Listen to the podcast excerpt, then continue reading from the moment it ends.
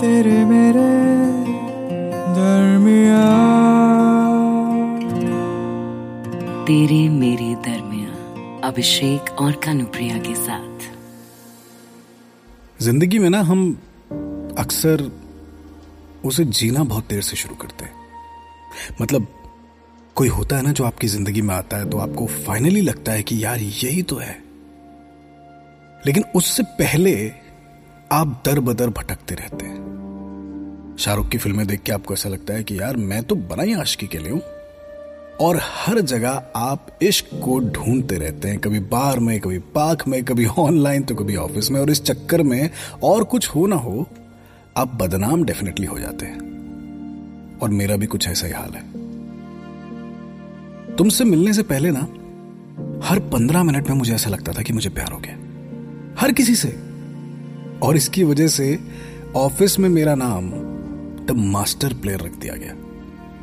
और इस प्लेयर ने कोई मैच नहीं खेला। सिर्फ़ जगह जगह जाके ट्राई करके अपनी बेइज्जती कराता रहा। लेटर टू रियलाइज़ कि आज तक मुझे प्यार हुआ ही नहीं। इन्फेचुएशन अट्रैक्शन क्रशेज बहुत हुए, लेकिन प्यार नहीं। और फिर आई तुम। इस बार मैंने थोड़ा वेट किया। क्या पता ये जो मैं फील कर रहा था, ये भी पिछले जैसा ही कुछ होता। पंद्रह मिनट और फिर गायब। लेकिन पता है पारुल, जो मैं तुम्हारे लिए फील करता हूँ, ऐसा मैंने कभी फील नहीं किया। और मुझे नहीं लगता कि शायद दोबारा कभी फील कर भी पाऊँगा। तुम्हारे आने से पहले तुम्हारा इंतज़ार, तुम्हारे जाने के बाद तुम्हारी याद और तुम्हारे रहते एक झिझक। कि कैसे कहूँ तुम्हें कि प्यार हो गया है तुमसे? वो सारी क्लेशे चीज़ें होती है ना, रातों को नींद ना आना, काम करते वक्त एक ही बंदे का ख्याल, और एक अजीब सा डर उसे खो देने का, जबकि उसे पाया नहीं अभी। ये सब हो रहा है मुझको। चारों तरफ़ भीड़ है, मगर सिर्फ़ तू दिख रही है मुझे। अब प्रॉब्लम ये नहीं है कि मुझे समझ नहीं आया कि क्या हुआ है। प्रॉब्लम ये है कि अगर मेरी पिछली पर्सनालिटी से मुझसे पहले तुम्हें किसी ने मिला दिया तो क्या आगे कुछ हो पाएगा? तेरे मेरे दरमिया तुम्हें क्या लगा? मुझे तुम्हारे इन किस्सों के बारे में खबर नहीं थी? ऑफ़िस के पहले ही दिन मुझे वार्न कर दिया गया था।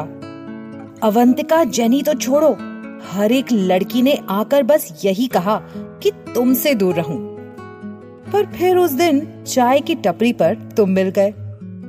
तुम्हें देखते ही मुझे ऐसा लगा जैसे तुम कोई चीजी सी पिकअप लाइन बोलोगे। बट फिर देखा कि तुम स्ट्रे डॉग्स को बिस्किट खिला रहे थे। सच, ये देखकर मेरा दिल तो एकदम पिघल गया। मैं काफ़ी दिनों तक सोचती रही, इतनी बैड इमेज रखने वाला लड़का इतना सॉफ्टी कैसे हो सकता है? पहली सेल्स पिच के बाद जब तुमने मुझे हेल्प करना ऑफ़र किया, तब लगा तो था। शायद बस चांस मारने के लिए हेल्प करना चाहते हो।